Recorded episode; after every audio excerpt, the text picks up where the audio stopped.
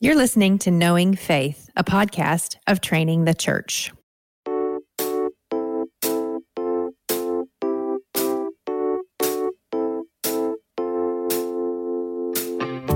This is Kyle Worley, and I'm joined by my co hosts today, Jen Wilkin and JT English. Listen, we've loved getting to do some audience interaction uh, on Twitter, Instagram, social media. And so, in an attempt to try to kind of collect all of that, we want to start using the hashtag Knowing Faith podcast. And on today's episode, we're going to be taking a look at 2 Samuel 3 through 5, where we see that there were lots of folks getting shanked in David's day. We hope you enjoy the discussion.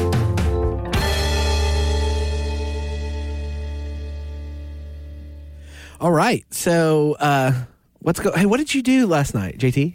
Uh, I went to the George Bush Center, and it was a celebration of George H.W. Bush, kind of rem- remembering the legacy. Okay. So 43 was there, celebrating and honoring his dad, 41. And then they had some kind of staffers and friends uh, that were around 41, either during his, uh, uh, you know, time in Texas and in Houston, or his time in office, or his time afterwards. It was fascinating. I bet that was really cool. The person I was most excited to hear from was James Baker Okay. Who was his best friend for 60 years. He served as his chief of staff. He served as secretary of state. I believe he was also director of CIA at some point. So he had lots of stories around that. But Yeah, his resume sounds pretty terrible. right, he had a tough life. Uh, but uh, you turned me onto a book a few years ago called uh, The Gatekeepers, Yeah, and he is kind of like, he is when you think of the Have the you read this book? No, It's really It's- interesting. it's- I It's just a- read Anna Karenina over and over. All right, it's the Somebody, story. so- well, can I pause here? Please. Somebody emailed JT and I throwing serious shade about our comments about Big Anna time Karenina. about you. that I said something bad or you said something They were they were throwing shade on you because you were making fun of us for talking about First and Second Samuel and it being one book, and then immediately after that, you talked about liking parts of Anna Karenina. And yeah, and they were like, they were like, we think it's a little bit hypocritical.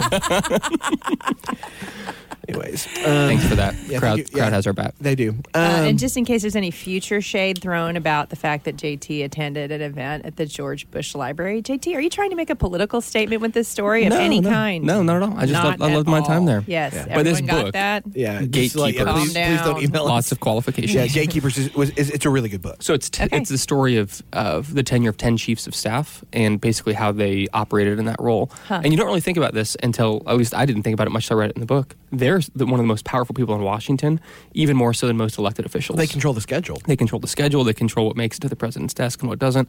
So this guy in particular, James Baker, was friends for 60 years for George H.W. Bush, and I have to say, more than um, more than the stories of him being chief of staff or secretary of state, what was fascinating is just what it meant to be a friend for 60 years. It was just, I mean, the way he still spoke of his friend, the way he, he was there when he when he passed away. Uh, I mean, it was just it was just fascinating, and it was a, a good picture of biblical friendship. Yeah. Of what it means to have a community around you that cares for you through every season of life. Yeah. I bet that was really awesome. It was. Hey, Guys, something guys, else. guys Just can one we be thing. friends for 60 years? Can we make a friendship pact, blood oath? Uh, I got news for you. Ain't gonna be around in 60 years. No, Mm-hmm. You don't know that. I don't want you to say that. You don't know that. Mm-mm. Uh, I would some be researchers, 110. some You researchers be, are saying, you'd be an incredibly fun friend. some people are researchers have said that the person that would live to 150 is probably alive today. I don't it think could I want to be be. you. well, well, from Parks and Rec, have you got to the place where? I've gotten to the place that I know what character you are. Whoa! Oh, You're you're Jean-Ralphio. oh my gosh! But I am. my wife is watching it all the way through right now for the first time, and um, she was like, she was like, "Hey, I kind of feel like sometimes you're a little bit like uh, Jean-Ralphio." And I was like, "What?" so yeah, prone to hyperbole. You're that you're that Loves church music. church plant promo. Yeah, I'm just out there. Um, I love. Uh, we just watched the episode where Tom's like, uh, you know, they start Entertainment se- 720, and he's like, uh, but it's failing, and he goes, well, you know, I, I always heard that you have to spend money to make money, and I don't know how we failed because we spent all of our money. I was like, mm, yes, that's so true. Um, well, you know what? I uh, I think it's really exciting that um, I think it's really exciting that you got to go to that last night because a lot of people don't know that you uh, really you view your life. I'm not through- sure what you're about to say right you now. view your life through a, a West Wing prism. I do. I, And I that's gen- a that's- very much a bat like that kind of event is very much the much, West Wing soundtrack was playing in the background as I walked into the building. It was incredible. course. Uh, They just knew. Of course, and you like to think It that wasn't, was you it? like to think that you're Sam Seaborn, but you're really. I've always said you're really Leo McGarry. I receive both of those comments. I, I, those are my two favorite characters. So, well, okay, we're talking about Second Samuel today, and we're talking about people getting shanked um, in Second Samuel because it, you don't get in. It doesn't take very long before you get into Second Samuel before people are getting murked uh, in the story. like they, that's a, you, you guys know this word, murked. No, I rely on you to teach me all the new words. Well, I've got all the new lingo. Um, uh, murked. It's where somebody's getting murdered. Uh, it's often used in, um, you know, hip hop culture, uh, which is something I'm very familiar with. The guys in the Bay right now are literally like hanging their head. They're like, they're like, please stop this. So I'm going to move forward.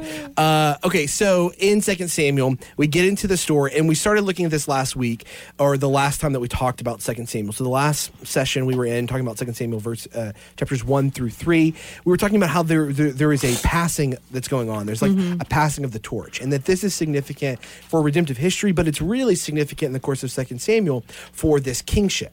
Right. Right. Because something big has happened. One king is fading and another king is emerging. And we saw that in 1 and 2, but it really comes to the. Um, the surface in chapter 3 verse 1 right Yeah. so whose kingdom is fading and whose kingdom is rising in 2 samuel Well, we see the kingdom of Saul growing weaker and weaker, and the kingdom of David growing stronger and stronger. And Right. then you're going to see that basically that theme is carried out through, I mean, really, chapter seven. It, it goes beyond chapter seven, Yeah. but you certainly see that reiterated over and over again. and it's hard, it's easy maybe for us to forget as we're looking at the historical books that Saul, that Saul is the first king of Israel, mm-hmm. right?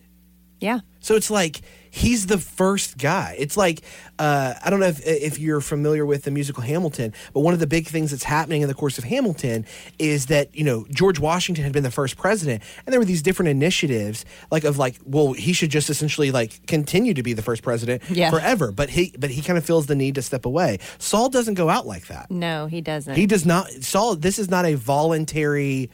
I'm stepping away from the kingship to make way for the new anointed king. It's not. Saul dies. Yeah. I mean, he's killed. Yeah, well, he kills himself. Right, on the Yeah, I mean, it's it's a it's a terrible ending to a sad story, and I think the you know we talked about this previously about the idea of David as a man after God's own heart, and actually Mm-hmm. I had a lot of positive responses from you guys, so thanks for that. But it was clarifying for the- me too that. You mean- you mean that about- yeah that that that man after God's own heart Right. is really the sense of that phrase is not that um, he, David had a special warm place in God's Right, heart. It's yes. that he's the man of God's choosing, and Yes. this contrast between right. the Saul as the man of the people's choosing and David as the man of God's choosing. And so when we see the one house grow weaker and the other house grow stronger, we have an impulse based on the way we've heard these stories taught for years to say, "Oh, well, the house of David is prospering because David is amazeballs." and he's so holy and he's so righteous and he fears the Lord and look at what he did with Goliath Yeah. and he's yeah. And what's interesting is when you if you're paying attention to some of the cues that are in the text, you start to realize that the author is keeps dropping in these little red flags all the way along. Like, um, for example, in chapter three, we get um, a list of the sons born to David at Hebron, and you begin to realize that David is still multiplying wives and multiplying concubines. Yeah. And we read that and we're like, oh, that's great. And, and so, on the one hand, it is showing that his house is growing stronger, but it's also showing that he is he is increasingly moving toward being a king like the nations Yes. instead of a king unlike the nations. yes And so we we need to give ourselves permission in these stories that are leading up to David, even even to David ascending to the throne over all of Israel, to view him as human and flawed. Yes, and I think this is such an absolutely crucial point because of just how prevalent David stories are when we're telling the stories of the Old Testament. And you have said for a long time, um, uh, particularly it comes out with the story of David and Bathsheba. Sure. But that there is sometimes this overemphasis on, um, well, David was such a noble guy, and the Bathsheba story is like the going south of this guy who was on such a holy trajectory. And um, but the reality is, what you're saying is really important for understanding um, just how broken David is from the very beginning. Right. That he isn't somehow some sort of like ultra superlative, holier than thou, better than, breaks all the molds kind of guy. Now, that's not to say that he isn't the man of God's choosing. Right. He is, but it's not because he's great. Yeah. which is actually He has also moments of greatness, and we'll see some of it's those. actually how all election works too. By Yeah. the way, That's right. so sometimes we talk. We'll talk about these figures in the Old Testament. Abraham. We do the same thing with Abraham a lot. Mm-hmm. Uh, we do the thing, the same thing with Noah, where it's like, well, you know, look, man, God chose the righteous one. It's like actually never. Mm-hmm. It's just never, Never. the case. Now God chooses people, and He does make them righteous. Mm-hmm. But he doesn't choose them because they're righteous. That's right. And I think that the point that you've made about, I got a lot of feedback on that as well from people who were like, that was really helpful. Mm-hmm. That's not mine, by the way. Well, That's sure. and in fact, um, let's make a note for those Im- infamous show notes that we can link to the article that, That's great. that talks about that. That's perfect. So we get into 2 Samuel 3 and we encounter this guy, Abner. Yeah, Who's Abner? Why does he matter? Abner leads Saul's army, Okay. and he is somebody who is making Saul stronger and stronger and stronger. And I think the exact relationship isn't he like uh, he's his general. Yeah. that's what it was. Yeah. But wasn't he? Uh, rel who's he related to? I wrote this down. He's the son of Ner. That's what it was. That's what it was. it right up. Abner, the son of Ner. Ner. You Ner. remember Ner? Saul's uncle. Yes. Yes. Yeah. Yeah. So Abner is one of Saul's guys. right. And in this kingship transition, Abner is playing a role, right? He had some sway still left in the kingdom as the general of the armies. And there is a, uh, it's not a coup that's happening, but I bet Abner kind of feels like it's a Oh, coup, yeah. right? Well, I, I mean, we have to assume. We don't have to assume because it's in the text. Abner is is bent on self promotion. He's going to leverage a time of transition to gain power himself. So, again, we've already set up the chapter with Saul's house growing weaker and weaker, David's house growing stronger and stronger, and then you find in verse six it says Abner was making himself strong in the house of Saul. Yeah, so he was, so Saul's uh, how, uh, like, kingdom was essentially allowing Abner to profit. Yeah, Abner steps into a, a leadership vacuum and a time of instability, and he sets up Ishbosheth as the as the king, who is David's son, uh, as the king over Israel. So he props him up, but he, his plan is to is to leverage power through Ishbosheth. We we don't see Ishbosheth emerging as a strong leader, but rather as Abner's puppet. And one of the things that's really uh, tough about Abner is if you go down to verse nine, you find out um, that when he starts to when he starts to decide he's going to shift his alliances back to David, he says. Um, he says, God do so to Abner and more also if I do not accomplish for David what the Lord has sworn to him. So this is significant because it establishes that Abner knows the promises of God to David, that he is to be king over all of Israel, and yet he has actively worked to establish someone else on the throne. Wow. I don't think I ever noticed that. I haven't either. Have you ever wondered what is God's heart towards you? In this noisy world, God's heart beats hard with love and mercy. But how can God share his heart with us when he doesn't have our attention? You're invited to spend 100 days discovering the beautiful, merciful heart of God with overflowing mercies, a new devotional by Craig Allen Cooper. The Lord is not ashamed of you or quick tempered toward your faults. Each one of your weaknesses, faults, frailties, and failures does more to arouse God's love than to stir up his anger. If you could fathom in some small way how warmly God truly feels about you, the faintest grasp of his immeasurable affection would reduce you to tearful wonder and heartfelt gratitude. As God's mercies are new every single morning, overflowing mercies will continue to be a constant well of refreshing comfort, encouragement, and strength. It's perfect for personal quiet times, family and dinner table devotions, and small groups. Let this devotional help you get intentional, stay connected to God, and continue loving others. Order your copy of Overflowing Mercies 100 Meditations on the Tender Heart of God today at moodypublishers.com or wherever great books are sold.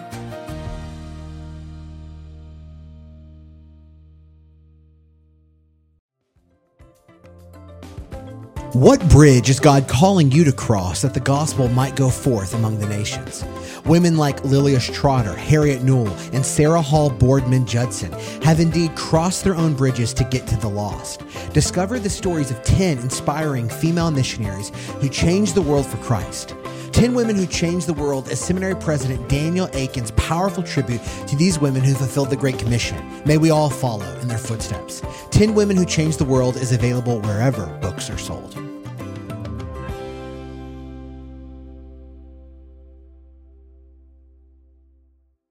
So Abner is entering into the service of David as a pretty suspect participant. Oh, for sure. Like his motivations are Abner is all about Abner. right. Even though he knows that God has made a Yeah, distinct it's set of things. very promises. nervy. Yeah. Yeah. So then you get to verses 12 through 16. And I got to tell you, this is one of the most interesting verses in the, In the whole Bible. Um, I'm just going to read it because I want you to know that it's in the Bible and that it's not part of our banter here. Okay? 2 Samuel 3 12 through 16. Uh, and Abner sent messengers to David on his behalf, saying, To whom does the land belong? Make your covenant with me, and behold, my hand shall be with you to bring over all Israel to you. So Abner's saying to David, Hey, like, I get it. You're in charge now. Let's make a covenant together. And if you make a covenant with me, I'm going to bring over all Israel to you. Mm-hmm. Like, I've got some sway here. Mm-hmm. I've got some political power. I'm going to bring these armies, these people with me. And he said, Good, I will make a covenant with you, but one thing I require of you, that is, you shall not see my face unless you first bring Michal. Saul, is that how you would say that? Yeah. Okay. Saul's daughter, when you come to see my face. Then David sent messengers to Ishbosheth, Saul's son, saying, Give me my wife Michal, for whom I paid the bridal price of a hundred foreskins of the Philistines. That's the interesting verse, just for the record. If you were wondering if there was another one coming, I'm going to finish out the passage, but that's the That's one. That's the money right There. And. Ishbosheth sent and took her from her husband Paltiel, the son of Laish. But her husband went with her, weeping after all the way to Bahurim. Then Abner said to him, Go return. And he returned. Okay. I love how the guys are most fascinated with the issue of the the, the foreskin offering. We No, have the, we have the some. women hang are on, more hang on. concerned with poor Michal. We have some skin in the game. Oh, oh my gosh. Oh gosh, man. All right, well, I feel like we need the Purell in here now. Just like, can we get some antibacterial in here? I wish A you shower? could see JT's face. He's so, He's proud, of Yeah, himself he right now. I, and you know what? He doesn't have that written. Did that just come to you? It just came to me. You know, what? I'm actually, as a friend, I'm really proud Thank of you. you. Also, As the- never say that again. as somebody who loves you and doesn't want you to be fired from your job, never preach a sermon when that's a part of it. Um, okay. So, back to the text. Yeah, and listen, this is don't act like this is just a male thing. That is a weird verse. well, it's not exactly something you put on your registry, right? Yeah, and it, or a coffee mug. Right. um, yeah. Well, and the funny part is, is he actually paid double the price. He paid two hundred foreskins for uh, for Michal back in First Samuel. So he's kind of even underselling his awesomeness here. Okay. Okay. What, Jen? You're gonna have to help me out here. Okay. I really like. I told my wife. I was like, "Oh yeah, we're we're studying." Or we're going to go through Second Samuel three on the podcast, uh, and she was like, "Well, isn't that the one that talks about the hundred foreskins?" Yeah. And she was like, "You guys have to answer that." I was like, "I don't have I an would- answer, right. other than it's just like, is this just Abner demonstrating I am as good a warrior? Like, is It's this war like, I am propaganda. powerful? I can protect, like, I can protect her because I killed all these people." Um, yeah, well, so Abner basically when the the four okay, why are we talking about this? Good grief. Um, the, you ruined it, JT. It was going to be a normal conversation, and Oh, you I, made it I weird. ruined it. Right. Okay. Let's Yeah. just go back think and look the at author the of. Second Samuel. Okay, so um, basically, Abner's not asking for the foreskins. David is saying, "I've already Right. paid the foreskins, Yes. so I want my wife." Yep. And this is the, so basically when he he he kills these Philistines originally as part of the bride price, he does so at Saul's asking. Okay. Saul says this is the bride price, and Yep. then David doubles it Okay. to show that he is um, a strong warrior. Okay. And um, so we might think it's weird. I was trying to picture in my head the ceremony of presenting these, and then I decided I don't really need to picture that. I can Yeah. just keep going. Uh, but if you think about um, giving proof of someone's uh, demise, you know, like we see places where someone's head is cut off and taken somewhere because you don't have newspapers, you don't. There's there's not any real way to communicate that this actually happened, and so I guess these are a, a, a portable way of uh, of proving that you have uh, uh, reached the sum that So- was agreed to. So it's almost like an Old Testament kind of machismo here. Yeah. Of like a Yeah. demonstration of like, look, these are the like the tears on the cheek. It's like Yeah. war propaganda Yeah, or yeah. something of just Right. we're Yeah. one. But I think I think the more important question to ask is why does David ask for Michal to be returned to him at this particular juncture? Why? Why does he? Because so think about the last time we saw Michal in the story. Michal and Michal, it's going to be important because Michal's going to come back when the, in the scene that we won't talk about in, in this podcast, but where David dances before the Lord.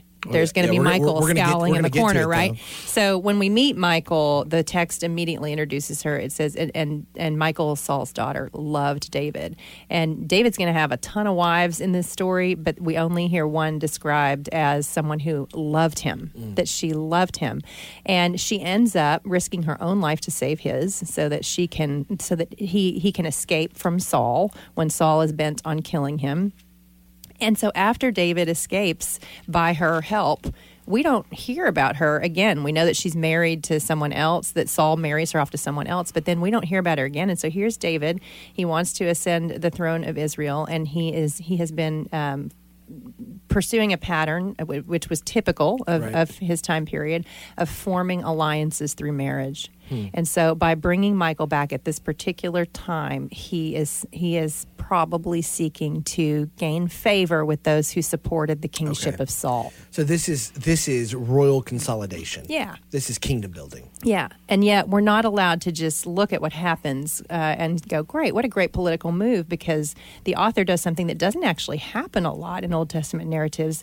It interjects this little piece of the story about Paltiel, the son of Laish, who is her husband that she has been married to, and apparently she's in a happy marriage. Yeah, because it says he wept all the way, Yeah, right? yeah, and then they tell him to just go home. They're like, "Get out of here, go home." Yeah. What? But but man, isn't there some symmetry here in the story of David, right? Mm-hmm. So like between David and Michal and David and Bathsheba, Mm-hmm. where like David is taking is taking wives. Right. Well, and and think back because you're gonna if you pay attention to that word "take" throughout the book of Samuel, you start to notice the pattern. Hmm. Because Samuel's big rant back in First Samuel was to the people is, "Oh, you want a king? You know what a king's going to do? Right. He's going to take. He's going to hmm. take your sons. He's going to take your daughters. He's going to take your land and your livestock and your servants. He will take. He will take. He will take." And so that's why I say, if you're if you're looking for the red flags in the text, you begin to see that what David is doing is he is doing exactly what Samuel said. He's taking. and he's and he's acting just like the kings of the other nations Right. Right. of saying like this doesn't properly belong to god it Right. Mm-hmm. belongs to me these things are mine And this is a man who has lived in the tension, sometimes better than others, and, and this will be the tension he'll that will maintain for the rest of the book, um, of waiting on the Lord's timing and and acting in his own agency. Yeah. And with with um, bringing Michal home, I, I do think it's a little ambiguous. Uh, what what's really going on there? Like, is he trying to be self reliant? Is he just doing the most logical thing? But then when you get this story about Paltiel, I think we begin to th- that story humanizes Michal in Yeah. a way that um, we don't always see called out in the text. That we're supposed to feel something for this woman, Michal, in this situation. right yeah we're, i mean or at least feel brokenhearted for her husband Right. right Right. who's being like She's a pawn and her husband's brokenhearted. So we can assume that if he cares this much about her, her life cannot have been too terrible right where yeah, she is. of course yeah it's true and and then from there it, it does get pretty bloody Yes. because people start getting shanked. Yeah. like we said, in the title of this episode. Um, you have uh, you have if you're just looking at the titles in your Bible, this doesn't require you to like study this passage very closely. You just say it says in Second Samuel three, Ish uh, or Joab murders Abner. Yeah. and then if you look at Second Samuel four, you have Ishbosheth is murdered. Okay, so people are starting to be killed. Like, and well, and then this- Second Samuel five, the Phil. I mean, no, we're getting to it in a minute, but the Philistines all Right. killed. I mean, Right. there's just lots and mm-hmm. lots of death in these mm-hmm. passages. Right. And so I think one of the questions that I want to ask here is is this a part of God's plan? And why is God okay with all this bloodshed? Like mm-hmm. David is the man of God's own choosing. This kingdom is being established and it involves bloodshed. This like this doesn't look too dissimilar from just a coup or just a overthrow or it just it kind of looks similar to something Shakespearean almost, right? Well, I would say it looks similar to the other Old Testament narratives. Uh, this idea and, and, and what we saw in First Samuel, we want it to look different because it's David. Right. Uh, but instead, we find that we have to maintain the tension between, like, one of the things that's in, in these particular chapters is you don't hear God speak. Right. And that's always sort of a, attention getter for those who are reading with a close eye in the Old Testament is to ask, okay, why did why did the voice of God or the or the sort of the um, visible presence of God drop out of the text for this period of time. Right. And we're often left in those um, sections of the text with sort of an amb- that ambivalent feeling of Right. I'm not really sure how to take this. Yeah. And if we were honest, that's probably most of life for us. And the question is, how are we? How are we? Um, how are we personally and then corporately as the church walking through times where it's not always clear who the good guy is and who the bad guy is? Do we trust that the Lord is still sovereignly working in the midst of either because of or in spite of uh, the actions of, of our rulers? And when we talk about God's providence over the world, JT, like, so let's say somebody's reading this and they're going, um, or they're even just commenting on current events or something. But but we're talking about Second Samuel. So imagine you're here. What does it mean that God is ruling and reigning over this world while this is happening? Yeah. Because it, it's easy for us to go, well, if this is God's people and it's His kingdom and it's His king, then clearly uh, all of these things are in accordance with what He wants to be happening for the people. Yeah, I mean, we know we, we want to read the Bible not always as just being prescriptive of God's providence, but descriptive that He is the He is the covenant making King, reigning and ruling over all people. But just as you just said, He is not necessarily ordained all of these things. He is in a in a passive sense, but not an active sense. Yeah. Um, it's also just like Jen said, it's complicated. It's Right. really hard. Yeah. I love. Um, this doesn't just get to like a coup or something like this, but just the brokenness in our own lives. Right. Uh, one of my favorite lines that you've ever used in the training program is we we shout the doctrine of God's providence in the light so we can trust it in the darkness. Right.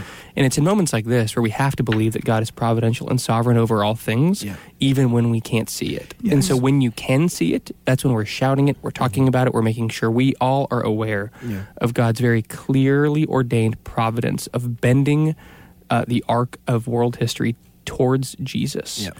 Uh, that when it doesn't look like that's happening, we can still trust that it is. Yeah, I think that's yes, I agree with that. And I think that for when we're reading a passage like this, or imagine as a participant in the people of Israel, uh, you already have a proven record behind you that God is orchestrating the uh, uh, all of the world and all the events going on in the world. Uh, for the good of his people. That's right. And for the glory of his name. Like you've already seen it happen. You saw it happen in Egypt. You know all the stories. You saw it happen in the establishment of the kingdom and the conquest period. And I think it's easy for us, and particularly in the historical books, to go, this must be what uh, God wanted his people to be going through. Right. And it's like, well, no. It's that God is orchestrating the evil of the world, the brokenness of the world, and the brokenness of his people to accomplish something good. He is in control.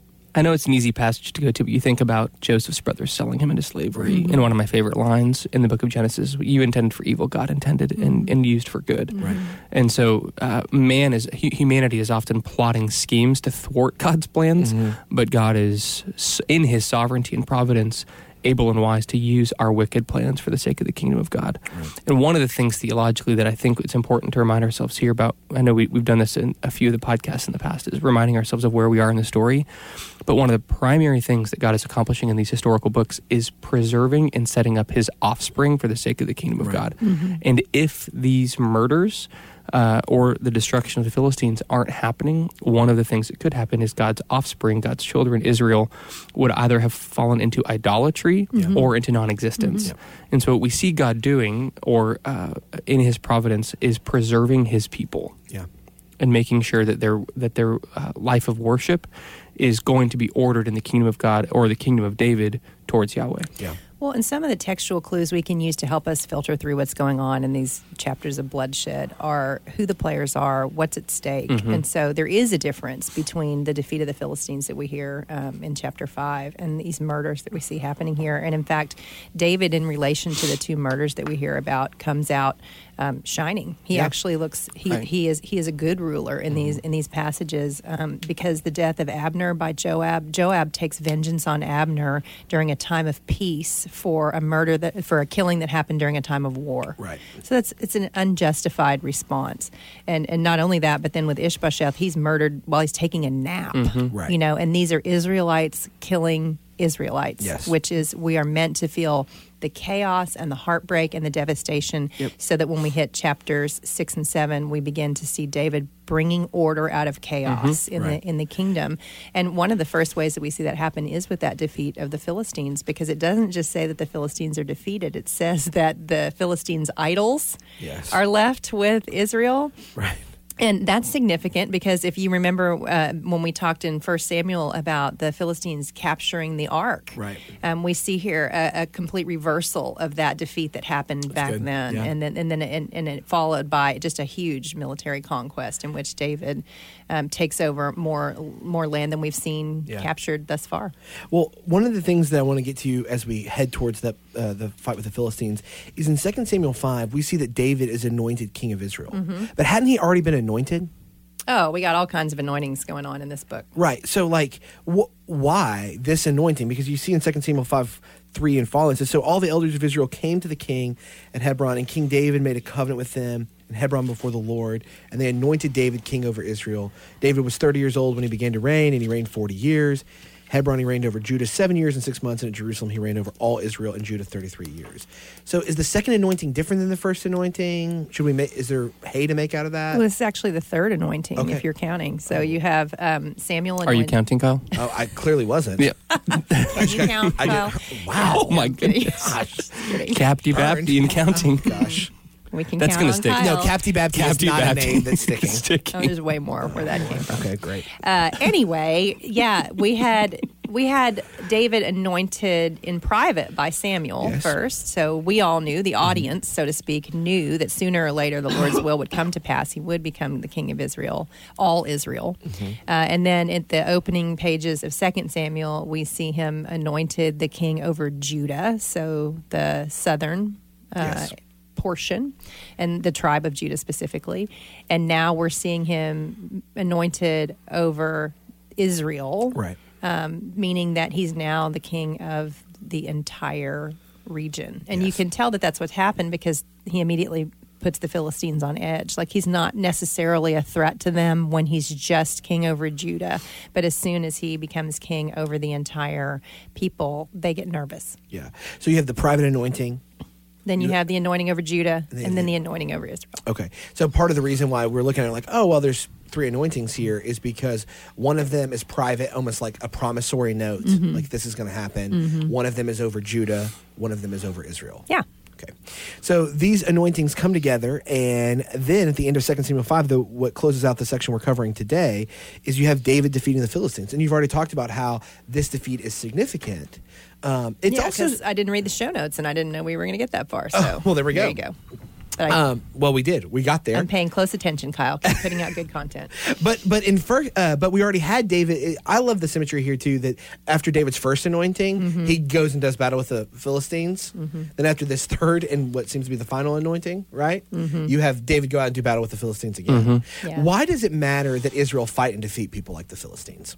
Like what? Like why not just let the you, you do you? I'm gonna do me. Why isn't David? You know why is David out there trying to impose his agenda on somebody like the Philistines? He's a bad guy. He's not an. He doesn't have an isolationist foreign policy. We've come back to chief of staff stuff. There we Yeah, go. I can help you with that. Yeah. Perfect. Wh- no, but for real, why is this important that the Philistines are defeated? Well, because the Lord commanded that they rule and subdue the land of Canaan, and it was not successful. Uh, it was partially successful under Joshua.